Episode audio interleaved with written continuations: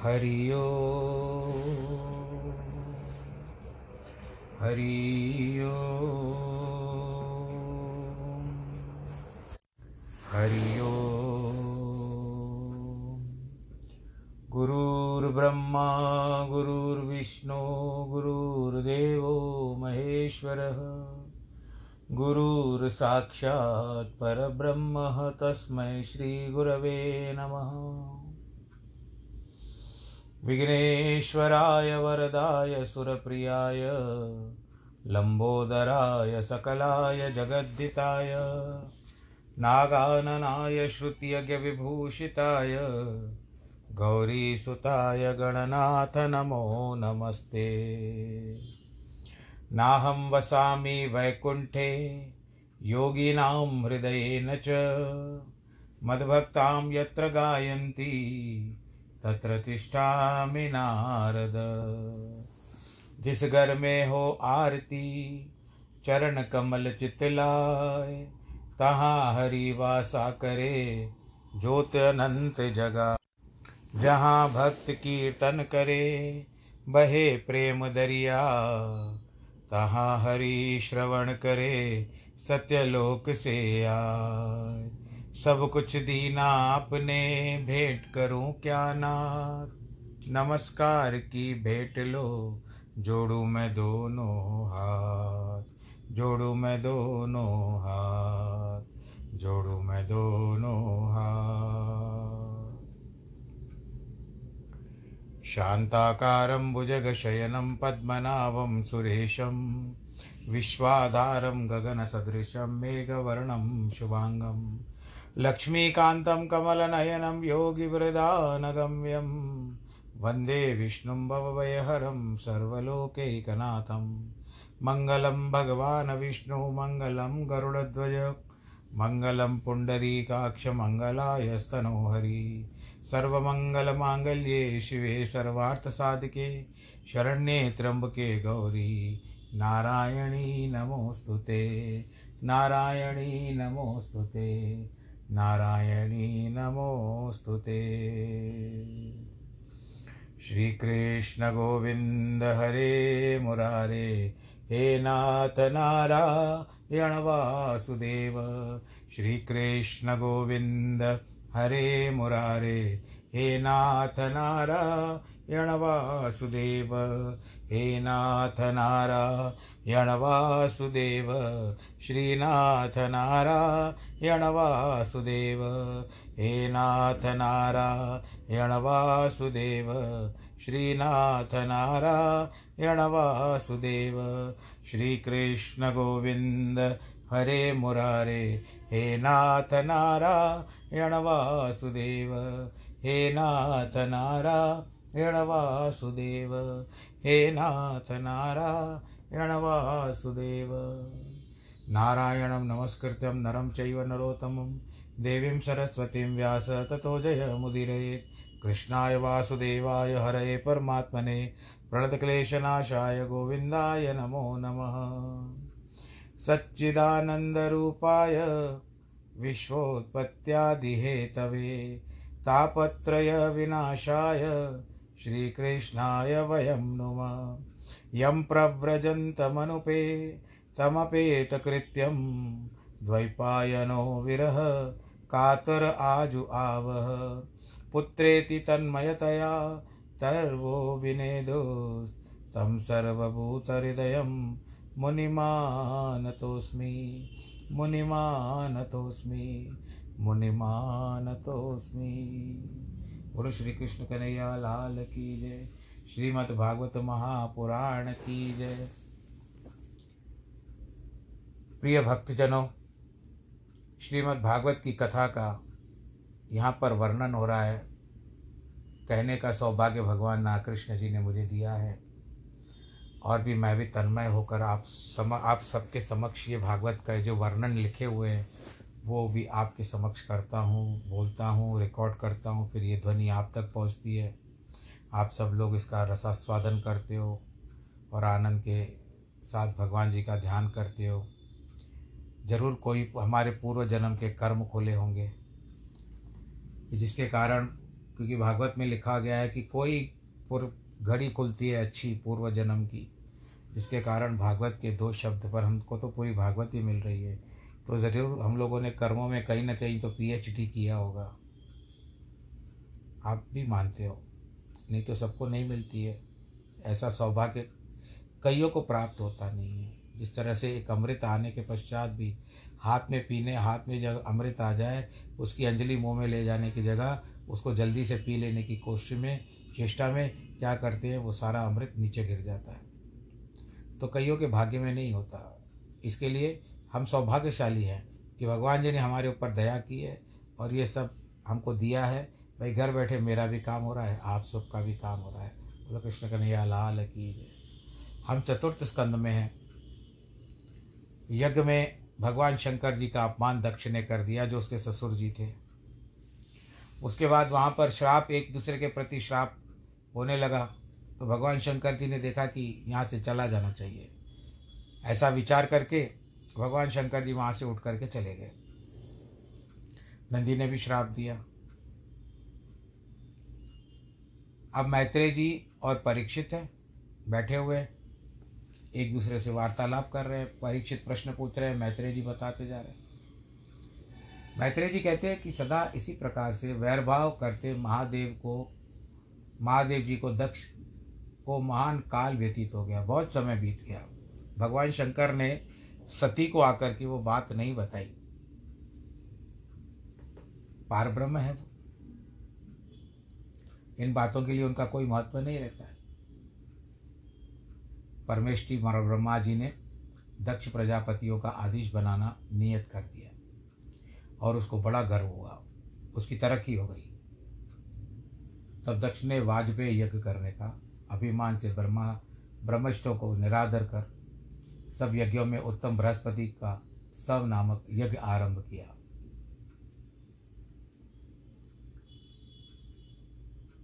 वाजपेय यानी वाज का तो मुझे पता नहीं, पे एक पदार्थ होता है तो उसका जिस तरह से वो तरल पदार्थ डालना, डाला जाता है, उसको वाजपेय यज्ञ कहते हैं।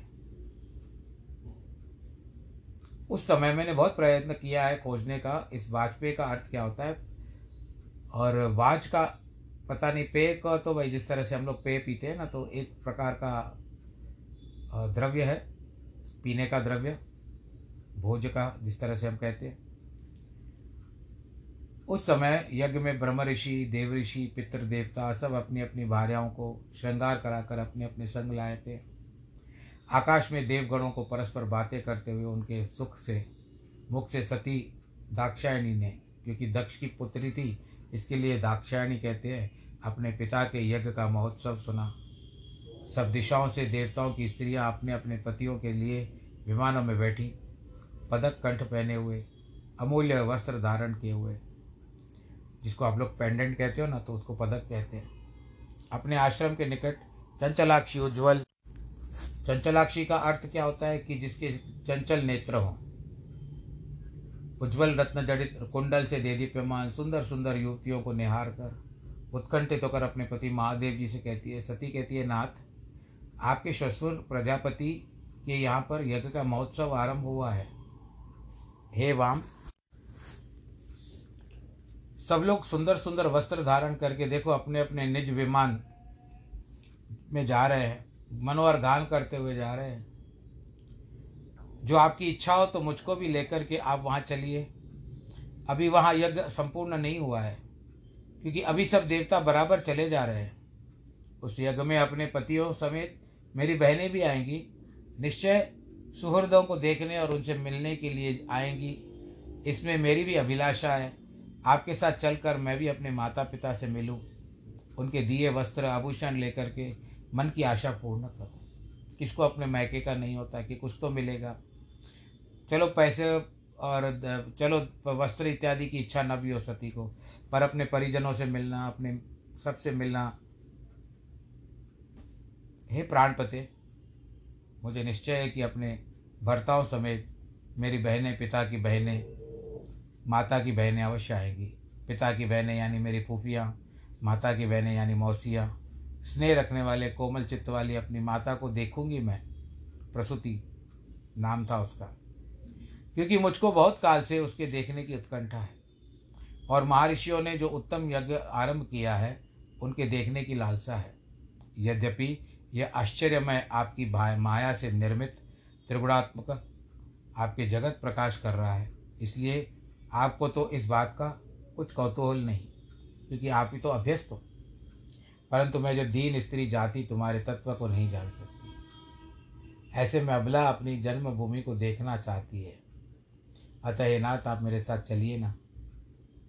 हे संसार निवर्तक, हे शितिकंठ और भी जो स्त्रियाँ पतियों के संग जा रही है, उनको देख करके मेरे भी इच्छा हो रही है प्रभु जाने के लिए। मेरे पिता के घर को जाती है, देखो, जिनके समूह से आकाश शोभित है। मरण धर्म रहित, पिता के गौर कौतुक सुनकर बेटी का चित्त कैसे चलाए मानना होगा, बताइए। पति, गुरु, पिता, मित्र सुहृद, यानी जो शुभ चिंतक है, संबंधी, इनके घर तो बिना बुलाए जाने में भी कोई, कभी कुछ दोष नहीं होता है। हे देव, मेरे ऊपर आप कृपा करके यह मेरी मनोवांछा पूरी करो। आप परम ज्ञानी हो तो भी मुझ पर अनुग्रह करके मुझे दिव्य चक्षु द्वारा आपने अपने अर्धांग में धारण किया है। इसलिए मैं आपसे बारंबार विनय करती हूँ, इस समय पर मुझ पर अनुग्रह करना उचित है।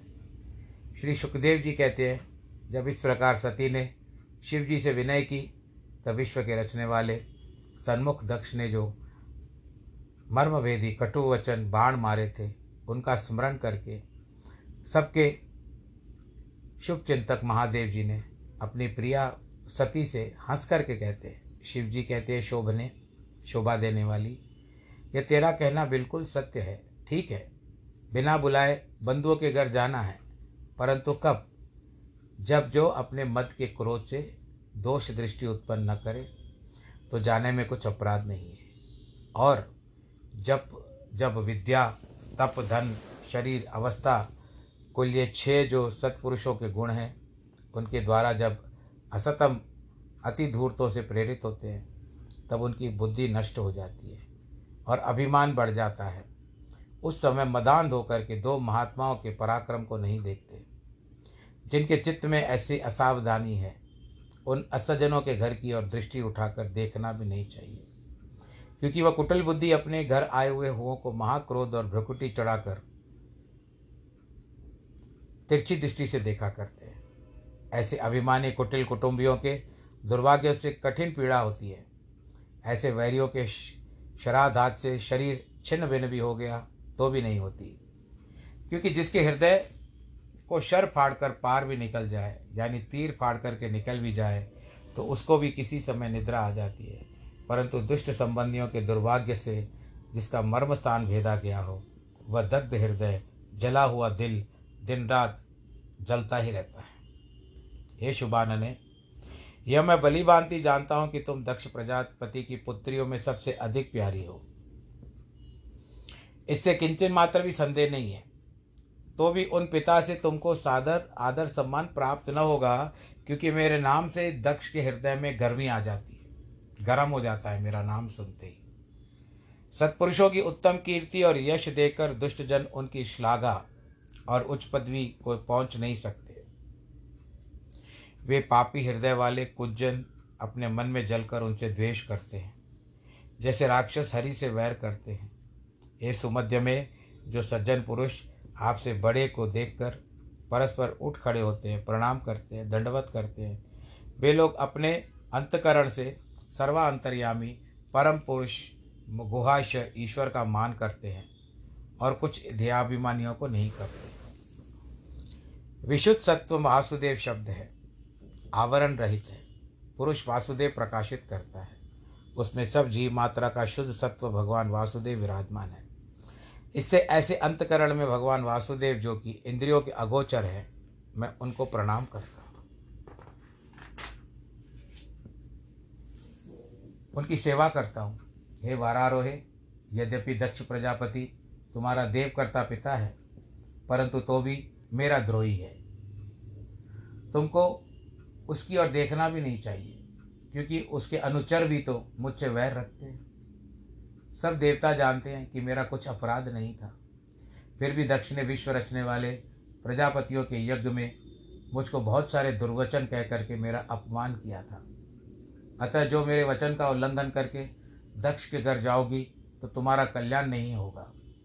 क्योंकि अति प्रशंसक का अपने सुसज्जनों को तिरस्कार करने वो मरण तुल्य हो जाता है। अगर तुम जाओगी तो कुछ ऊंच नीच हो सकती है। ये भगवान शंकर जी समझा रहे हैं अपनी पत्नी को। मैत्रेय जी कहते हैं कि शिव तो ये बात कह करके चुप हो गए। परंतु मन में कहने लगे कि सती के तन को दोनों ओर से विनाश हुआ है। सती पिता के देखने की इच्छा कर महादेव के भय से कभी बाहर जाती थी तो कभी भीतर आती थी। दुविधा में आ गई, अभी क्या करूँ? शुभ चिंतकों से मिलने की, परिवार के सदस्यों से मिलने की, उनके दर्शन करने की इच्छा थी आखिर वो टूट गई और रोने लगी। आँखों से आँसू की धारा बहने लगी। सती क्रोध में आकर के कांपने लगी। ऐसी विवहल हुई कि उसके समान दूसरा कोई नहीं होगा। इस प्रकार भव ने भवानी को देखा। मानो अभी उसको भस्म कर देगी। ऐसे शिव जी को क्रोध में देख रही थी कि भगवान जी, अभी मैं आपको भस्म कर देती हूँ।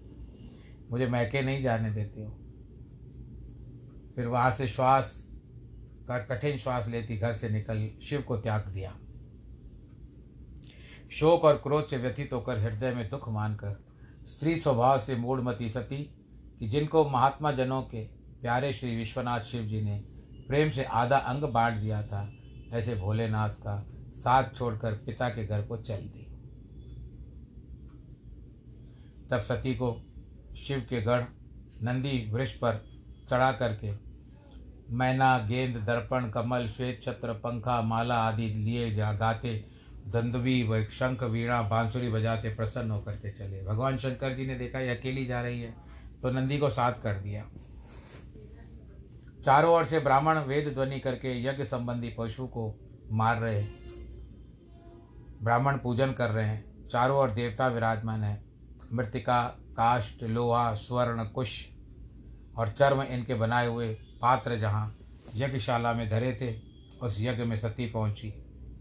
परंतु यज्ञकर्ता दक्ष के भय से माता और भगनी भगनी का अर्थ होता है बहन। अतिरिक्त और किसी देव, मुनि, नगर, निवासी ने कुशल क्षेम नहीं पूछा और नहीं उसकी ओर देखा, क्योंकि उसके पिता ने उसका सम्मान नहीं किया था। केवल एक माता और बहन तो स्नेह से आँसू भरकर, गदगद कंठ से, प्रीति सहित आनंद से मिली। पिता के अनादर और अवज्ञा से माता और मासियों को उत्तम आसन देना और निरादर से सेवा करना सती ने कुछ स्वीकार नहीं किया। और बहनों ने कुछ रीति प्रीति बातें की, परंतु सती ने उनका ध्यान भी नहीं किया, क्योंकि उस यज्ञ में कहीं भी शिव जी का भाग नहीं देखा। यहाँ पर जो वातावरण है, क्योंकि शिव जो मेरे परमात्मा है, प्रभु है उनका मान सम्मान यहाँ नहीं हो रहा। उसको अच्छा नहीं लग रहा था। तो समझा कि विश्वेश्वर विभु का बिना अपराध निरादर किया, ऐसे अभिमानी यज्ञ को देखकर भुवनेश्वरी भवानी महाक्रोध में आ गई। मानो अभी त्रिलोकी को भस्म कर देगी। इस प्रकार यज्ञशाला में सती को बहुत क्रोध आ गया। तब भूतगण दक्ष के मारने को दौड़े। उस समय तेज से शिवगण को रोककर शिवद्रोही कर्म मार्ग करने से जिसको श्री अभिमान हुआ, उस अभिमानी और अज्ञानी दक्ष को सब सभा के सम्मुख गंभीर वाणी से धिकार देकर के सती कहती है, सब शरीरधारियों के प्रिय आत्मा, अचिंत्य रूप, चिदानंद ऐसे भोले भाले शिव जी न तो कोई उनसे बड़ा है, न किसी के शत्रु है। सबके आत्मा है। मन से बिना कौन शत्रुता करे? हे द्विज, औरों के गुणों में साधु दोष ग्रहण नहीं करते हैं। तुम शरीर के निंदक खोटे, तुम जैसे खोटे मनुष्य दूसरों के गुणों के दोष को ग्रहण करते हैं। अरे हे अधम और महापुराण पुरुषगण पराय थोड़े गुणों को बहुत करते हैं, और मध्यस्थ पुरुष अपने ज्ञान से यथावस्थित गुण दोष ग्रहण करते हैं। तो सतपुरुष है, वे केवल गुणों को ही ग्रहण करते हैं, दोषों पर ध्यान नहीं देते। वरन थोड़े से गुणों को अधिक करने में मानते हैं। अरे शठ यानी अभिमानी, ऐसे सज्जन पुरुषों का तूने अपमान किया है। शरीर को ही आत्मा मानने वाले नीच लोग सदा ईर्षा से महत् पुरुषों की निंदा करते हैं। यह बात कुछ आश्चर्य की नहीं है, क्योंकि महात्मा जनों के चरणार बिंदों की रज, यानी मिट्टी से और प्रताप से शठ और दुर्जनों, दुष्टजनों के लिए निंदा ही शुभ है। शिव, यह जो दो अक्षर का नाम है, जो कोई किसी प्रकार से एक बार भी यह नाम अपने मुख से लेता है, उसके पापों का विनाश हो जाता है। एक क्षण भी नहीं लगता। ऐसे आनंद स्वरूप जिनकी आज्ञा संसार में कोई उल्लंघन न कर सके, तू, देखो अपने पिता को अब कहाँ पर बोल रही है, तू ऐसे सर्वशक्तिमान शिव जी का द्रोह करता है, तेरा कल्याण कभी नहीं होगा। अरे, जिन कैलाशपति महादेव जी के पद पंकज की रज पैरों की मिट्टी ब्रह्मरज से मिली, मकरंद की इच्छा वालों मन रूपी भ्रामरों से सेवित सब लोगों के मन की कामना पूर्ण करने वाले विश्व बंधु से तूने द्वेष कर लिया। जिन शिव को तू अशिव कहता है, क्या तेरे अतिरिक्त ब्रह्मा उनको नहीं जानते? शमशान में जटाए फैलाए चिता भस्म शरीर में लगाए, मनुष्यों के कपाल माला धारण किए हुए भूतगणों को साथ लिए, पिशाचों में वास करते हैं तो भी उनके चरण कमल की रज ये ब्रह्मा अधिक जो है ना, ये अपने सिर पे लगाते हैं, मस्तक पर धारण करते हैं। अरे धर्म के रक्षक ईश की निरंकुश होकर जहाँ लोग निंदा करते हैं, वह अपनी कुछ पार न बसाए तो कान बंद करके वहाँ से उठ जाए, और जो निंदक के मारने के सामर्थ्य हो तो जैसे बने वैसे ही जिवा काट कर खंड खंड कर डाले। फिर अंत को अपने प्राण त्याग दे। यह सनातन धर्म है। हे नीलकंठ के निंदक, तेरे शरीर से उत्पन्न होकर जो यह मेरा देह है, मैं इस देह को नहीं रखूँगी। क्योंकि जो कोई भूल से अशुद्ध अन्न का भोजन कर ले तो उसको उल्टी कर देना बहुत ज़रूरी है, वमन कर देना बहुत ज़रूरी होता है, तभी जाकर के उसका शरीर शुद्ध होगा। अपने आत्मस्वरूप में रत रहने वाले महामुनि की मति वेद के विधि निषेध वाक्यों में प्रीति नहीं करती जैसे देवता और मनुष्यों की गति अलग अलग है।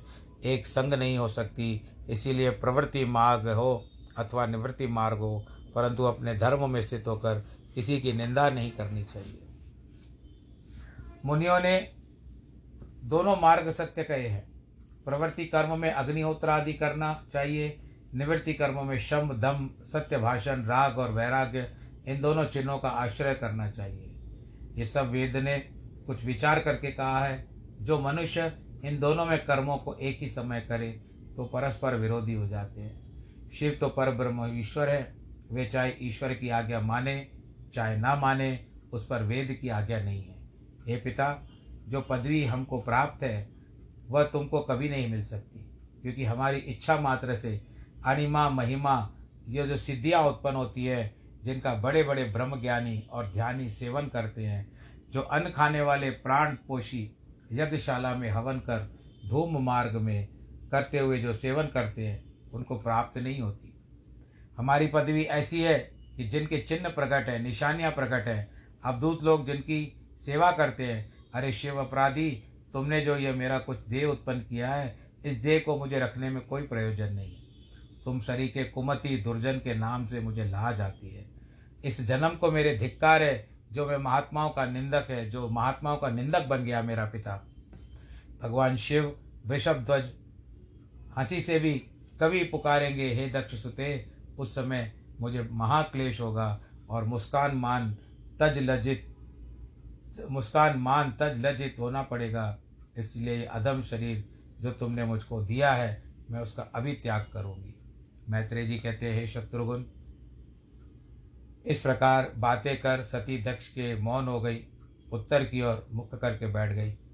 आचमन लिया, पीत वसन धारण कर लिए, पीले वस्त्र आँखें बंद कर ली, योग मार्ग का साधन करने लगी।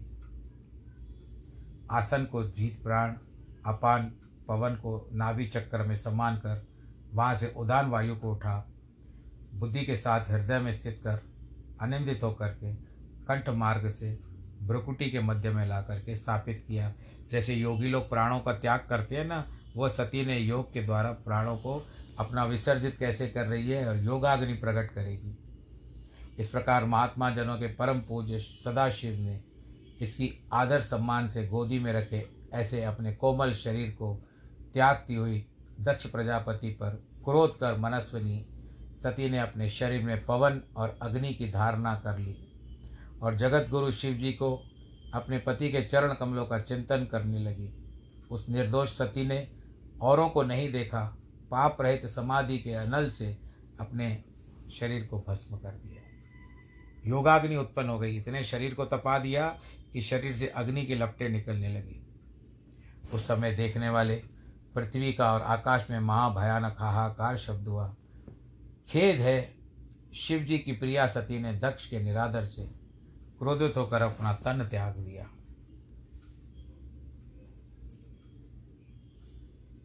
अरे प्रजाओ, इस महा दुरात्मा चराचर के प्रजापति की घोर दुष्टता तो देखो, जिसके अनादर करने से अनेक प्रकार के मान करने योग्य निष्पाप सती ने अपने प्राणों को भी त्याग दिया।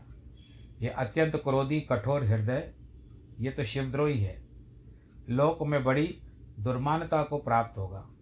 क्योंकि जिसने अपने अपराध से मरती हुई पुत्री तक को नहीं बचाया, इसको दया भी नहीं आई अपनी पुत्री के ऊपर थोड़ी भी। इस प्रकार सब लोग बातें करने लगे।